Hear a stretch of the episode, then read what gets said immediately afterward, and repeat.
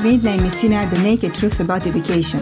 Ești profesor și îți dorești să devii cea mai bună variantă a ta, atât pentru tine cât și pentru elevii tăi, atunci acest podcast susținut de Mihaela Olteanu și Maria Badiu este exact ce ai nevoie. Despre ce ne vor vorbi astăzi vom afla în câteva momente. Bună ziua și bine ați venit la un nou episod al podcastului The Naked Truth About Education. Eu sunt Mihaela Olteanu, iar alături de mine este colega mea Maria Badiu. Bine ai venit, Maria! Bună ziua și bine v-am găsit! Și împreună cu noi l-am invitat din nou pe Janine și Beatrix de la Asociația DEIS din Baia Mare. Bine ați venit! Bine v-am găsit și mulțumim pentru invitație! Bine v-am găsit!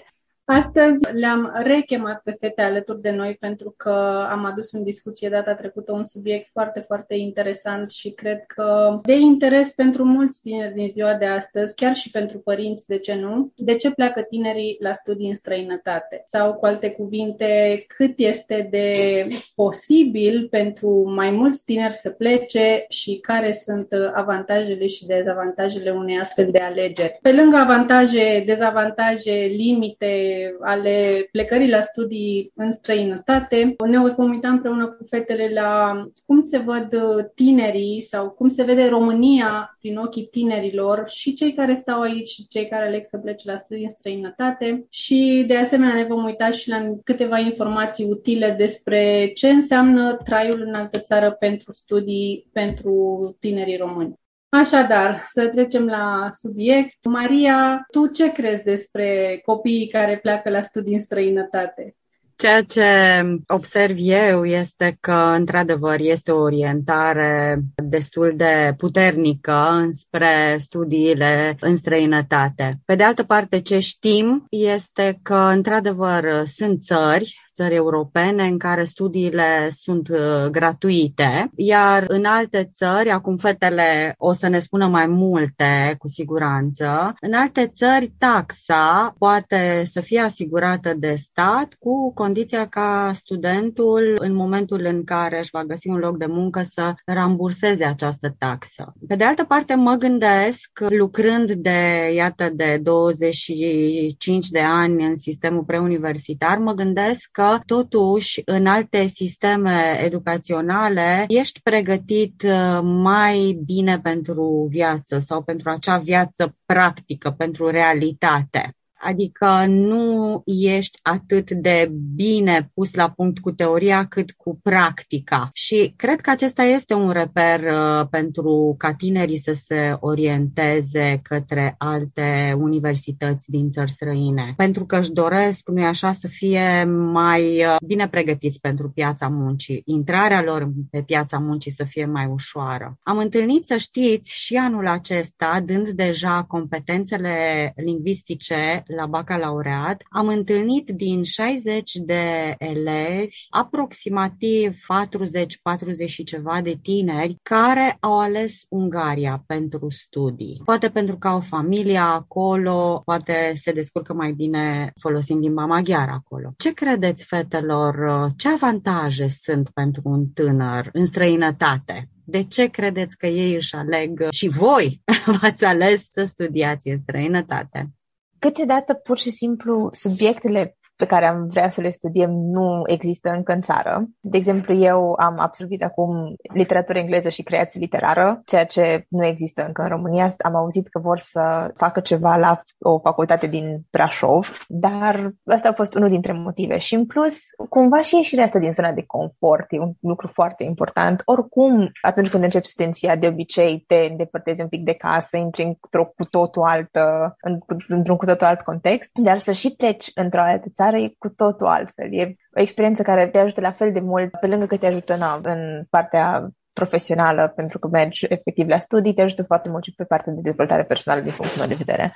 Janine, pentru tine cum este studiul uh, în străinătate? Ce avantaje vezi? De la fel ca la Bea, eu studiez foto- fotografie acum și în România sunt ceva cursuri de fotografie, probabil doar unul, cazul în care mă înșel, dar nu este la același nivel la care este aici și atunci eu vrând să studiez fotografie am zis că cel mai bine pentru mine ar fi să merg în Londra și într-adevăr îți trebuie un pic de curaj să mergi în altă țară, așa din prima, că eu n-am vizitat visat Londra înainte sau UK sau orice parte de aici și așa că m-am aruncat un pic în cap vorba aia, dar s-a meritat foarte mult pentru că am dezvoltat super mult pe partea profesională, dar vorba lui Bea și pe partea personală și da. cred că îmi place mai mult aici decât în România. De ce spui asta? Ce îți place mai mult acolo? În primul rând, cred că este un pic altă mentalitate și se vede că este o țară mult mai dezvoltată din toate punctele de vedere și, din nou, studiile sunt făcute la alt nivel, sistemul educațional e complet diferit. Atunci, da, mie cel puțin mi s-a potrivit mai bine decât România. Mă gândeam acum oare, văzându-le pe fete atât de calme și vorbind așa de frumos despre traseul lor profesional care se îmbină cu cel personal, oare este și stabilitatea un factor decisiv pentru alegerea, ce puțin pentru voi, de exemplu? A fost un factor decisiv? Absolut, pentru că, în primul rând, și dacă ne uităm efectiv la studii, mai ales pe perioada pandemiei, noi știam exact la începutul anului, uite, primul semestru mergem hibrid, dar deja de la mijlocul primului semestru știam că semestrul 2 să fie online, de exemplu. Sau știam de la început se face online, dacă cumva se deschid sau se mai lasă restricțiile, o să putem poate să intrăm înapoi în facultate face-to-face. Dar tot timpul au fost niște chestii astea. Ne asigurăm că totul e bine pentru voi, în primul rând și nu luăm decizii așa cum primim noi niște informații repede, hai să sărim pe o decizie. Ceea ce am văzut de la prieteni care au rămas să studieze în România, tot mai vedeam pe grupuri, așa cu prietenii, că ziceau, a, păi da, se pare că trebuie să mergem iarăși face-to-face săptămâna viitoare. Habar n-avem ce facem, dar noi trebuie să mergem. Da, și nu cred că e ușor. Nu cred că e ușor dintr-un, dintr-o localitate în alta să pleci, uh, nu știu, de la, de la o zi la alta, știind că poate unii au ales să rămână acasă în anul în care s-a studiat online și nu au ales să stea în cămin sau nu și-au luat o chirie. Și atunci să facă aceste schimbări de la o zi la alta, cred că a fost într-adevăr dificil. Aș vrea să insist un pic aici pe aceste avantaje, dacă tot am pornit cu avantajele și aș vrea să vă întreb pe fiecare dintre voi în partea asta de leadership de sine, de a vă conduce vouă vă viața și a vă construi viața voastră, ce avantaje, beneficii credeți că aveți? Ce abilități v-ați dezvoltat care vă ajută în construirea vieții voastre prin această alegere pe care ați făcut-o de a studia în străinătate? Să pot mânca înghețată și dacă e iarnă. Nu, la modul cel mai serios, inclusiv partea de gestionarea banilor, de exemplu. Ăla e primul lucru care îmi vine în minte. Și, în general, să mergi la cumpărături, să vezi cum se schimbă lucrurile și să începi să-ți faci o rutină din asta, cumva te simți adult. Mie mi se pare că a fost un pas foarte important, pentru că altfel, cumva, eu, dacă aș fi rămas în țară sau mai aproape de mei, sau chiar în Baia Mare, eu aș fi rămas în continuare sub aripa lor, pentru că mi-era mai comod. Și așa cum nu au cum să nici cum să... Adică se mai trezesc ei să vină în vizită așa de pe o săptămână pe alta, dar e mult mai greu pentru ei și atunci trebuie și eu să am dezvoltat cumva partea asta de independență efectiv, pentru că altfel una, două, a, mami, uite, am o problemă asta, oare poți să suni la medic să-mi faci programare, oare poți să suni, uite, nu știu ce cu factura asta, oare poți tu să suni, nu știu unde și să afli și așa am fost pus în situație efectiv să mă pun eu și să sun, să-mi fac programări, să mă descurc singură. Și după aia asta se reflectă și pe partea cumva profesională, având în vedere că na, eu și Janin ne-am înființat aici asociația. Dacă rămâneam așa sub aripa lor mei și nu mi-aș fi dezvoltat partea asta de independență și, no, bine, trebuie să dau un telefon. Dacă nu, chiar dacă mă simt că să iasă anxietatea prin, prin toți sporii, trebuie să sun, n-am de ales. Și atunci și pe partea profesională se reflectă chestia asta și când am ceva de făcut, aia e, trebuie să fac. Super, super, super. Janin, tu ce poți să ne spui? Absolut independența, pentru că și eu na, locuiam cu bunica, mai făcea ea de mâncare din astea. Îmi place foarte mult să gătesc și atunci eu sunt un fel de bucătar al grupului pentru că stau cu Bea și da, e tot partea asta de gestionat, nu știu, banii, casa și așa mai departe. Pe mine, mutatul aici m-a ajutat foarte mult să-mi cresc stima de sine, foarte mult. Și am ajuns în tot felul de contexte din astea interesante și cu oameni interesanți, la care probabil n-aș fi ajuns în România, în mod special. Și am ajuns să am curajul să vorbesc cu lumea, să mă bag în tot felul de grupulețe, să îmi fac foarte mulți prieteni și cunoștințe și, da, pe mine m-a ajutat super mult mutatul.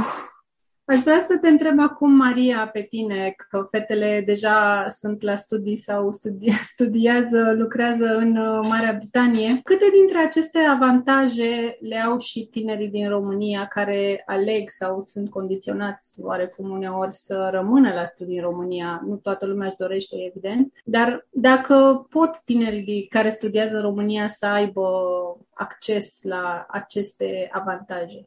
Mă gândesc că depinde de personalitatea fiecăruia, uh-huh. depinde cât de bine și-a conturat un traseu încă din liceu, cât de bine se cunoaște și, da, cât de bine s-a informat în legătură cu ceea ce își dorește. Pentru că, ce să fac?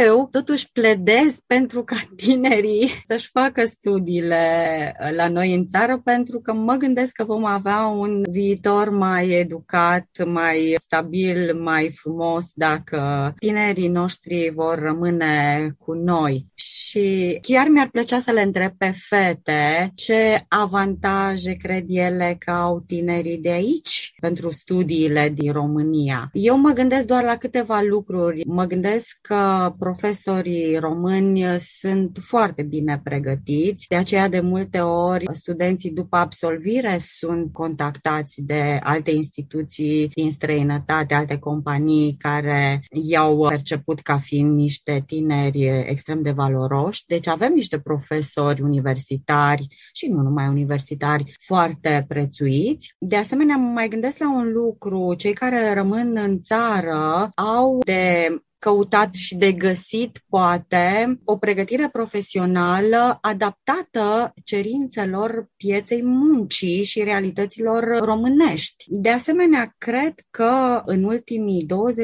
20-30 de ani oportunitățile s-au diversificat. Există atâtea și atâtea specializări noi, nu mai zic de atâtea centre universitare noi la noi în țară, gândindu-ne că atunci când am dat noi admiterea la facultate, erau erau poate, nu știu, 4-5 centre universitare, iar acum, iată, avem uh, în toate orașele mai mari și universități. Și atunci, fetelor, voi ce credeți? Tinerii care rămân în țară, ce avantaje au?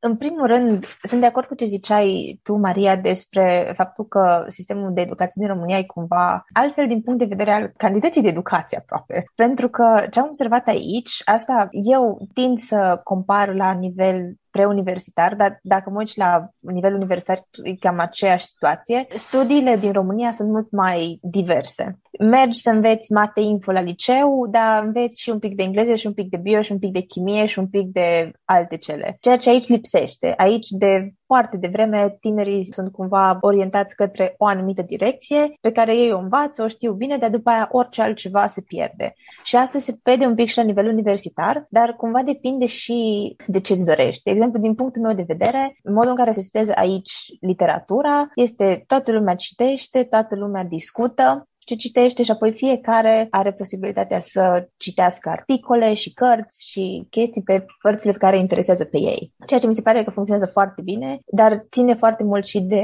cumva de disciplina personală. Pentru că dacă tu refuzi să te uiți la orice altceva în afară de, nu știu, critică literară feministă, tu poți să faci asta și să treci prin facultate fără să studiezi nimic altceva decât cum se văd toate aceste cărți din prisma criticii literare feministe. În România, în schimb, cumva ești împins să diversifici și să vezi câte un pic din toate. Ceea ce mi se pare un avantaj dacă nu ai disciplina aia personală în care să zici, uite, totuși vreau să văd și care e faza cu, nu știu, cu ecocritica, ca să zic chestii ce mi-amintesc eu de acum. Asta mi se pare neapărat un avantaj, că e cumva mai divers totul. Ce perspectivă interesantă ne aduci, Beatrix, pentru că în ultima perioadă, în ultimii ani, de fapt, am auzit tot mai mult că România nu țintește, să zic așa, ci le umple capul copiilor, educația din România le umple capul copiilor cu informații de care nu au nevoie toată viața. Iar eu nu sunt neapărat de acord cu asta, pentru că o cultură generală îți deschide mult mai multe orizonturi. Da, un și... pic sunt de acord și cu chestia că se face prea mult. Nu, nu neapărat că se face prea mult, ci că se pune prea mult accent. Se de pune exemplu, accent pe notare. Acolo aia. cred că este presiunea pe copii pentru a lua note mari la toate materiile asta. Dacă s-ar face cumva fără notare, ci pur și simplu cultură generală, ar fi mult mai ok. Da. Super perspectivă. Janine, tu ce poți să ne spui? O să susțin și eu ce a zis Bea, pentru că mi se pare că e super bine să ai toată diversitatea asta în spate. Chiar vorbeam cu una dintre profesoarele mele de aici, că noi, ăștia din Europa de Est și în special românii, cumva, suntem foarte bine văzuți aici, în universități, licee și așa mai departe, pentru că suntem foarte buni și știm să ne gestionăm cumva și timpul și avem toate cunoștințele astea de bază care ne ajută mai departe în proiecte, în meseuri și așa mai departe. Și da, când eram în liceu, nici mie nu-mi plăcea în mod special faptul că avem atâtea de făcut și faptul că se pune accent pe materii care probabil nu m-ar ajuta așa de mult. Dar acum, looking back, chiar mi-a dat un boost din asta de cunoștințe și că știu ce vreau să fac. Nu. Mm-hmm.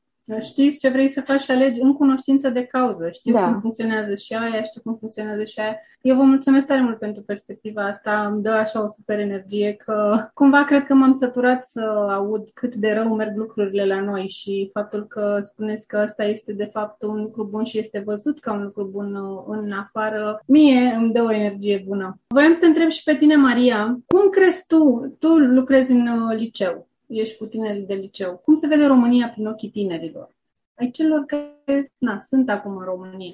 Există, evident, există mai multe perspective. E foarte interesant că eu îi văd zilnic și le mai ascult părerea și una din păreri pe care am găsit-o și într-un articol mi s-a părut foarte interesantă părerea tinerei respective care spunea că încă de mici elevii români sunt cumva, li se spune să învețe bine și să muncească mult pentru că dacă vor munci mult vor avea și rezultate. În Însă, crescând, tinerii își dau seama că de multe ori fie nu știu să facă ceva anume, ceva pentru care s-au pregătit, poate în liceu sau facultate, sau poate că, eu știu, statul nu le oferă un suport suficient de bun pentru dezvoltare. Și acum iau faptele, departe de ceea ce mai spun și tinerii, iau faptele. Ce văd eu astăzi? o categorie de absolvenți de liceu care pornesc spre universitate, făcând ceva ce cred că le va aduce rezultate financiare, rezultate materiale sigure și destul de repede după terminarea facultății.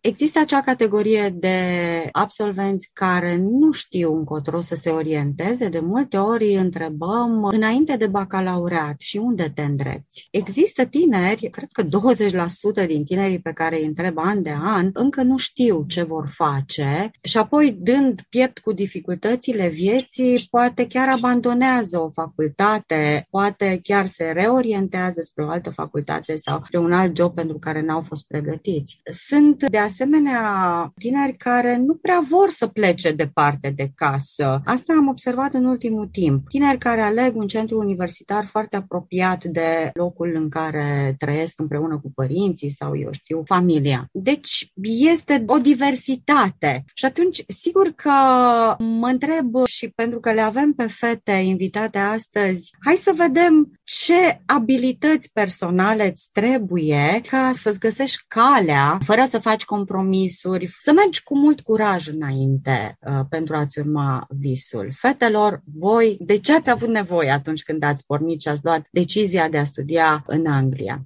O observație înainte să răspund la întrebare legat de tinerii care nu știu ce vor să facă. Mi se pare că în România se pune și un pic prea multă presiune să știi ce vrei să faci la finalul liceului. Și sunt foarte mulți tineri care își aleg să facă o facultate, na, să fie și aia făcută că insistă da. părinții, exact. că insistă familia și după aia este acolo super nefericit și gândesc, nu, bine, mi-am pierdut 3, 4, 5, 6 ani din viață și acum ce fac? Da și ca și lucruri de care ai nevoie pentru noi, pentru amândouă, practic, a fost voluntariatul care ne-a dat cumva ocazia să încercăm tot felul de chestii și să ne găsim acel ceva care ne se potrivește. Am fost puse în tot felul de contexte în care să facem de la promovare de evenimente, la organizare de evenimente, la coordonare de voluntari, toate chestiile astea. Și atunci, încercând puțin câte puțin, până la urmă îți dai seama că, a, uite, cam asta îmi doresc eu să fac și pentru amândouă, practic, asta a fost acel ceva.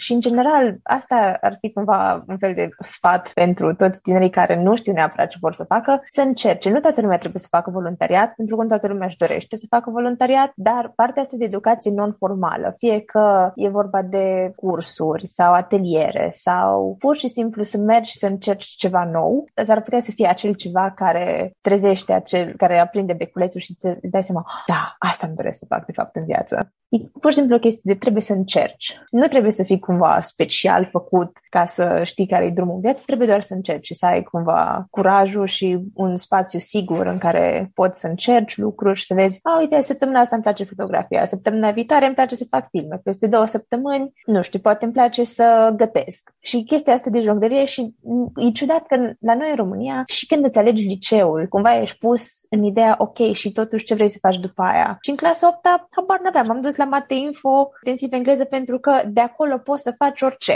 A fost o decizie ok, dar dacă știam ce îmi doresc să fac, m-aș fi orientat mai mult pe partea de litere ca să nu bat capul cu matematica. Da, dar nu știm întotdeauna și câteodată avem nevoie și de experiențe de asta sigur nu vreau să fac. Da. Cum a fost la mine cele patru luni lucrate la McDonald's înainte să termin facultatea și am zis, e clar că trebuie să fac ceva mai mult. să nu rămân la McDonald's. Bun, să trecem și la ultima întrebare. Ce înseamnă, din punct de vedere al infrastructurii, să studiezi în străinătate? Cât este de complicat, dificil, scump să mergi să studiezi în străinătate? Ce puteți să le spuneți tinerilor care se gândesc că ar putea să facă asta, dar totuși trăiesc în niște limitări poate mentale? Cumva dacă le spunem exact, uite, asta înseamnă așa sau așa, poate pot să ia decizia asta mult mai ușor pentru ei înșiși. Janin, ce ne spui despre asta? Ca să studiezi în Londra acum, nu sunt sigură, dar pe a corectează-mă dacă greșesc. Noi am intrat practic și am avut ocazia să primim împrumutul ăla de la stat, numai că acum, din ce știu, nu se mai dă pentru că UK a ieșit din Uniunea Europeană și atunci uh, e un pic mai complicat. Aș vrea să te rog să ne vorbești un pic despre acest împrumut. Poate nu se mai dă pentru UK, dar poate se dă pentru alte țări și atunci merită ca ei să se uite că există un ajutor de la stat pentru studii în străinătate. Nici eu nu știam despre asta. Pe aveai să zici Da, deci ăsta, împrumutul din UK era dat de statul britanic tuturor cetățenilor europeni și cetățenilor britanici și pentru că Brexit acum nu se mai dă decât cetățenilor britanici sau dacă ai, dacă ai fost aici înainte de Brexit și ai niște hârtii care atestă asta. În rest, sunt o grămadă de țări europene în care învățământul e gratuit cred că, nu știu dacă nu Olanda e ceva de genul, sau dacă nu e gratuit, oricum e sau foarte ieftin sau tot așa plătit de stat. Și asta e în foarte multe țări europene. De exemplu, știm pe cineva care acum a aplicat în Belgia și cumva merge cu încredere că va putea să, dacă este admis, va putea și să se întrețină și să își plătească toate studiile. Mai ales că o chestie pe care am observat-o în Anglia și în general în alte țări europene, cunoaștem oameni care sunt în Olanda, în țările nordice și așa mai departe. Învățământul universitar este făcut în așa fel încât tinerii să poată să aibă și un job pe lângă. De exemplu, noi mergem aici la facultate de două, trei ori pe săptămână maxim. În rest, poți să ai un job part-time, încă două, trei zile pe săptămână cât să-ți plătești chiria. Și și joburile part-time sunt suficient de bine plătite încât să-ți poți acoperi cheltuielile dacă ai nevoie de asta. Asta mi se pare fantastic. Cât dintre tinerii noștri spun am avut ocazia să lucrez în facultate. Este, de fapt, mai mult un vaiet. Ah, am fost la muncă cât eram student și așa mai departe. Super. Maria, vrei să adaugi ceva? Da, vreau să-l întreb pe fete dacă există și posibilitatea de a primi burse de studii. Uh, în Anglia depinde de fiecare facultate. Unele facultăți au tot felul de burse sau facultatea lui Janin, de exemplu, are o finanțare ca și finanțările de proiecte din domeniul de tineret și din domeniul ONG-urilor, la care studenții pot să aplice și pot să-și cumpere după aia echipamente de care au nevoie și mai zile tu, Janin, despre Da, deci practic, e un fel de premiu, dar e mai multă finanțare, în care tu trebuie să faci o aplicație, în care să spui, practic, pentru ce ai nevoie de bani, adică să faci un proiect, un mini-proiect, poți să folosești banii pentru dizertație, dacă asta vrei, sau pentru orice altceva. Eu personal am aplicat în primul an de facultate, pentru că cum eram online, aveam nevoie de echipament, de lumini și de tot felul de chestiuni astea de foto și atunci am zis, hai că aplic, că cine știe, poate, poate reușesc și eu să-mi iau echipament. Și am aplicat, a trebuit să fac un video de vreo 90 de secunde în care explic de ce am nevoie de bani și l-am luat, l-am luat echipament, toată lumea fericită și oricine poate aplica la asta.